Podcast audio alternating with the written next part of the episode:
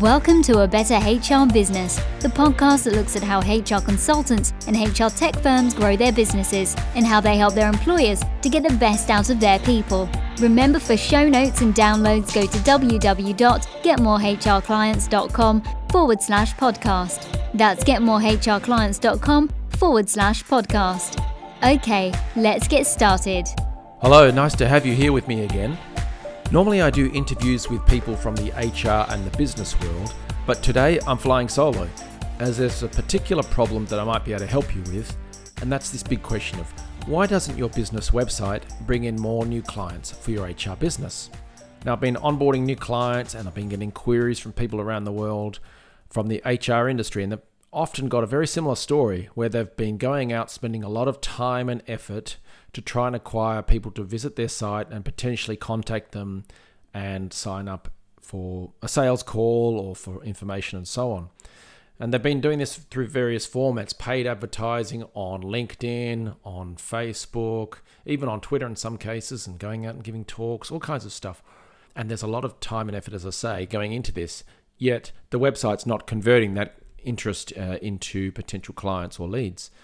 And the problem with this is that most websites, bear with me here, I've got a couple of tortured metaphors or analogies for you, but most websites are designed like um, spaceships in those Star Wars movies with those force fields. The traffic comes to your website and just bounces straight off. Or you've heard of the classic line, you know, it's water off a duck's back.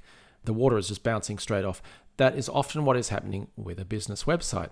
So, what does this actually mean? Well, for every 100 potential new clients that visit a typical B2B website, let's say your website, so for 100 that visit, anywhere from 90 to 100% of those people will leave and never come back.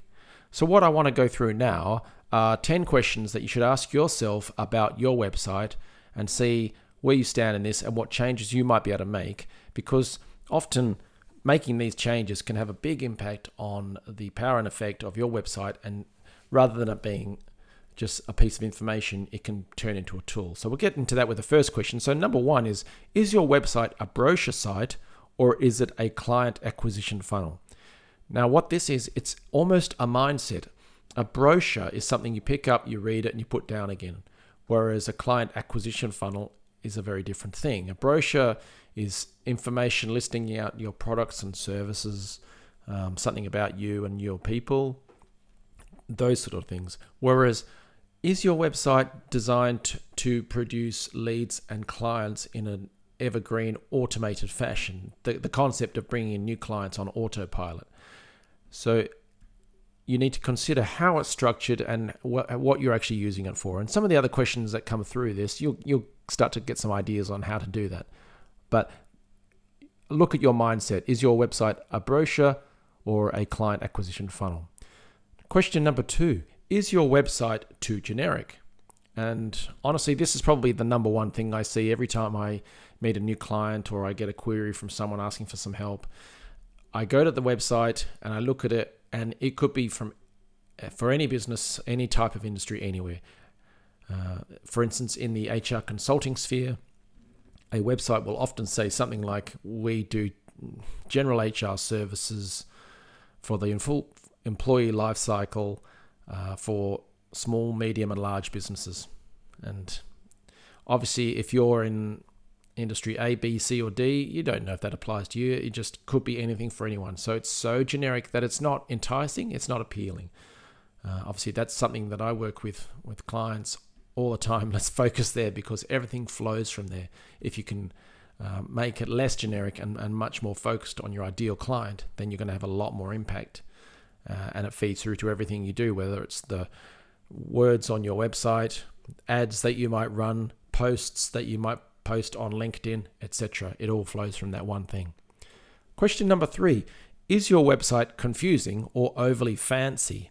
Now, what I mean by that is go to your website. If it's a normal website, it's got some information, different mm, pictures and headlines and text and so on, a few different pages. But some websites honestly, I don't know what to do with them. Am I supposed to turn them sideways and push a button somewhere and make something appear? If if they're like that, if they're so space age that someone cannot understand it when they visit the site, uh, yes, you paid a lot of money to make it look amazing, but it's costing you business. Simple as that.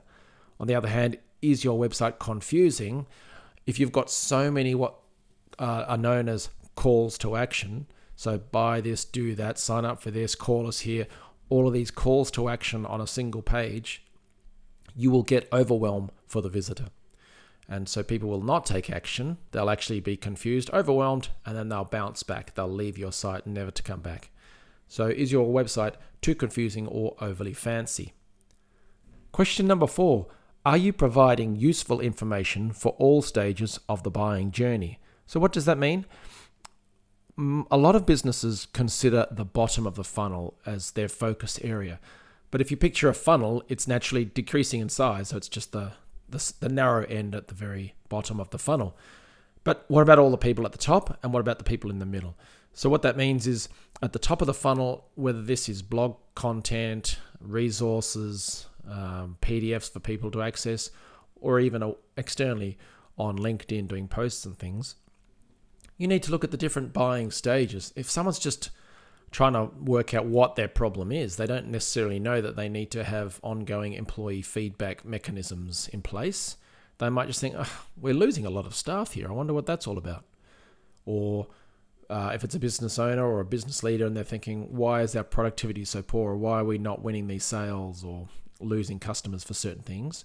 They start to drill down and that's moving down the funnel. So you need to have different types of information. Only at the bottom do you have things like product brochures and service outline brochures and things like that. That's when they've made up a lot of the research, made up their mind on what their plan of action will be, and now they're just trying to decide who it's going to be that they work with. So do not uh, overestimate or forget about the different stages within that buying journey. Number five, does your website focus on features instead of benefits?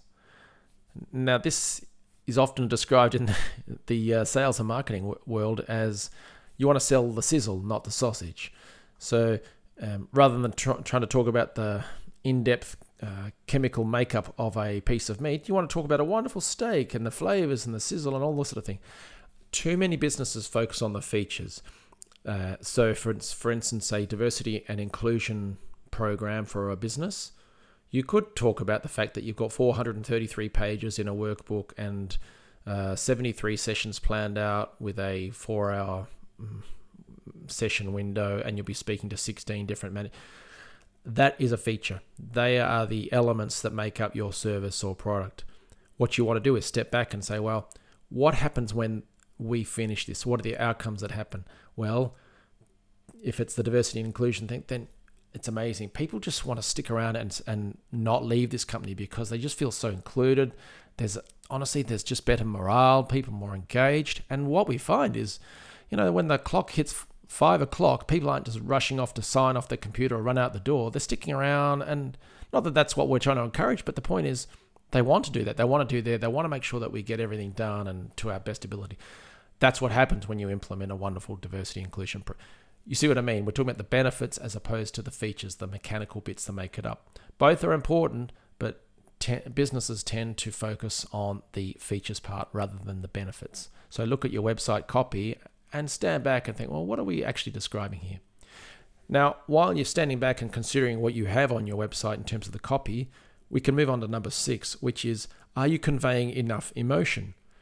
So, in the business world, we sometimes think, oh no, it has to be all about facts and figures, numbers, data. But there are people running the companies, people make up these businesses, people are running these client uh, organizations. So you need to think about what are their emotions. If you're dealing with an SME market, the small to medium enterprise market, then your end buyer is going to be a business owner in which case they've got various different things on their mind and they have different drivers for what they want to achieve out of your HR services. They may want to increase productivity, increase sales revenue, reduce costs. But why? Why is that? Well, it's maybe they want to sell the business, maybe they want to have more time back, maybe they want a more efficient business so they don't have to get called on the weekends and all that sort of stuff. Equally, in a more corporate setting, the business uh, leader or the HR leader that you're trying to sell into, what are, the, what, what are they focusing on? What are their drivers? Maybe they want to get a promotion. Maybe they want to get um, in charge of a larger in, industry uh, division of the business. Um, maybe they want to be known as a public speaker, and so they want to get a few wins that they can describe. You need to think, well, what are the drivers behind the situation rather than just facts and figures and here's what we offer. Um, and build that into your copy so that people read it and go, wow, this is for me. I, I need to take this further. So, question seven Are you answering the big one, WIIFM? That's W I I F M, WIIFM. And that stands for What's in it for me? You might think you have the most wonderful solution in the world. You've got all these ideas and you've got successes, case studies, etc. But you need to put yourself in the other person's shoes and consider what's in it for me. They're thinking, uh, tying it back to that emotions question that we were just looking at. Um, they're wondering, well, what do I get out of this? Because if you think back to that old adage of um, no one ever got fired for buying IBM.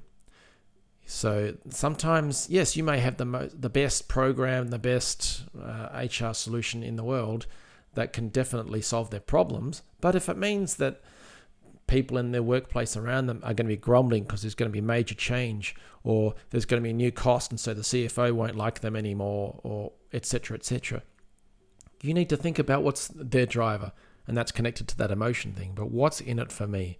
You really need to focus on that one.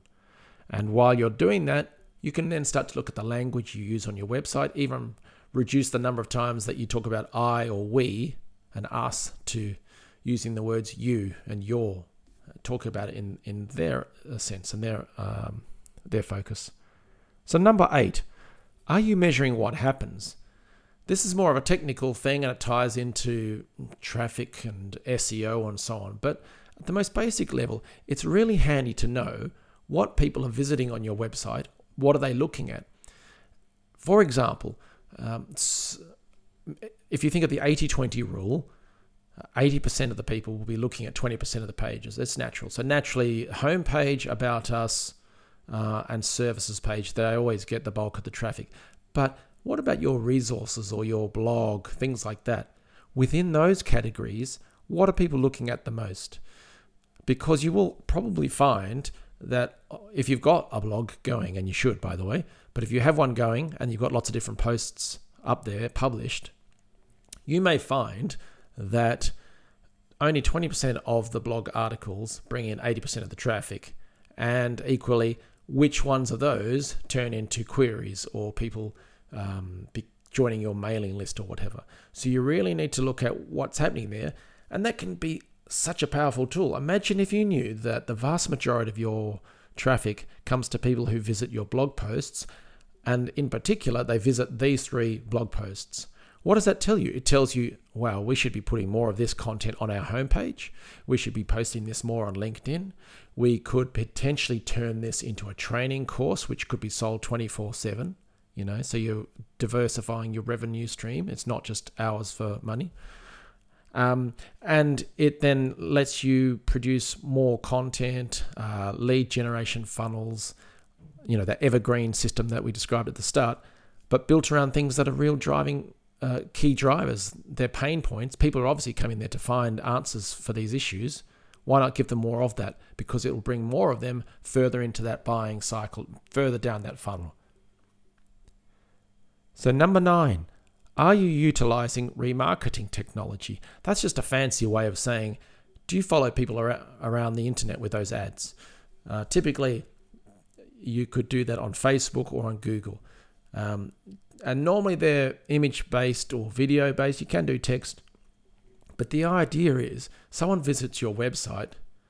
What's the average lifetime value across, let's say, one year of your services? If you're doing recruitment, maybe it's 15 grand. Maybe if it's a small to medium business that just subscribes to a um, monthly retainer, it could be a grand, a couple of grand. But think about that. You get one new client uh, for two thousand to ten thousand dollars, euro, pounds, whatever it is. Is it not worth trying to convince one of the people who's uh, landed on your website on a particular page who has a very clear interest in a particular topic because they've also f- looked at a related blog post on this to follow that person around with some very low cost but highly targeted ads that say, you know, you're clearly interested in this issue. We're really good at solving this problem. Would you like to have a chat? So you can get that sort of program in place, which helps you convert some of the visitors to your website into actual leads, phone calls, and potential clients. So do consider the remarketing side. Now, last one, and probably this is my biggest one, is are you getting enough email addresses? So if we go back to the number that I described before, I wasn't making that up. It's a pretty safe number to uh, that gets used in the industry in the sense that if you have 100 people visiting your website, anywhere from 90 to 100% of them are going to bounce, never come back. And the reason they're doing that is because they're at the top of that buying cycle, that the top of that funnel. And what that means is they're in the research phase. And so they might have a problem. They're just looking up stuff. They're not necessarily interested in you yet. That's later on. That's three months away or whenever it may be. But they are doing the research phase, and so it's too soon to call you. Later on, as they move down the bottom of that funnel, the problem is they may have forgotten you, or someone else might have sent them some interesting information and got them on their mailing list. So you've been forgotten about. That's why you need to start obsessing about email capture. So, what exactly is lead capture? Well, what it means is let's say someone lands on a blog post or a resource page on the topic of uh, harassment and discrimination. On that particular article page, you could have a little form or an opt in box whereby it says, Did you know that we have a checklist or a script that you can use in a situation where you think that there's harassment being going on and you need to have a conversation with someone? Download this one page summary guide that will walk you through it. It's a really powerful tool. You should get it. Um, and if you do that and you join our mailing list, we're going to send you some more stuff that's going to be really useful. So go do that now. That's an email capture because the person puts in their name, maybe their company, um, industry, whatever you want to do, uh, and their email address. Now, what happens to that? You turn that into an, a lead nurture campaign.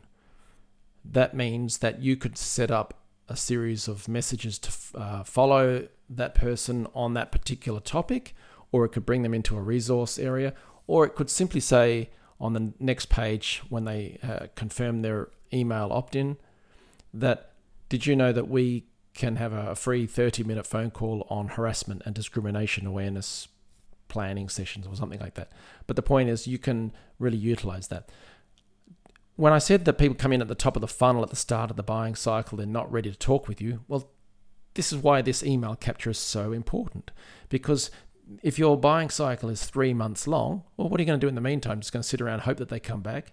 No. With the email capture, you can continue to have discussions with them, share information, uh, and as they say, nurture that relationship down that buying cycle, down that buying funnel to the point that they're ready at the final stage to look at vendors or um, clients, uh, providers, sorry, service providers, and that's you.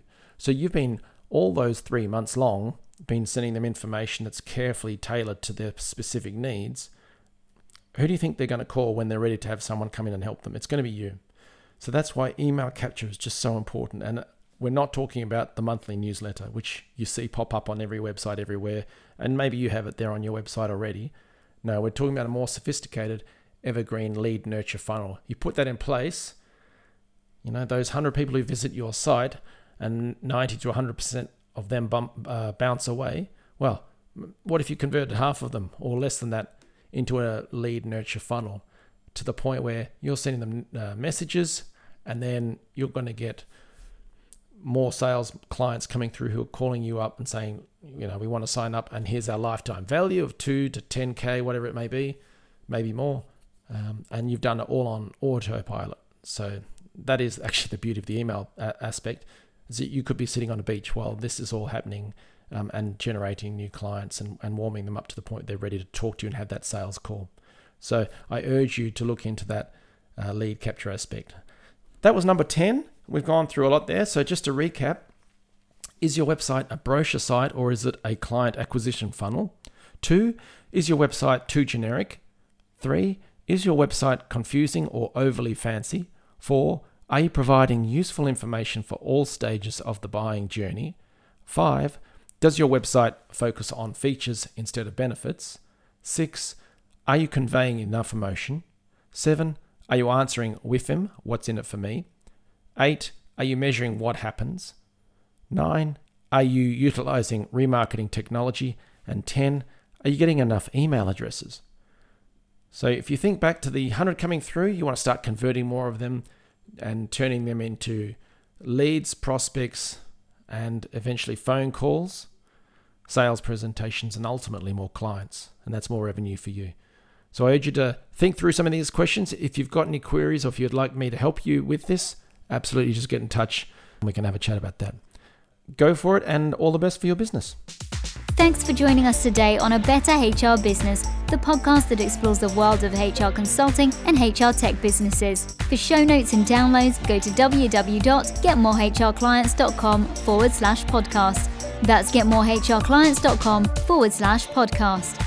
Remember to subscribe and share the show with any friends who are busy growing a HR business. Thanks and see you next time.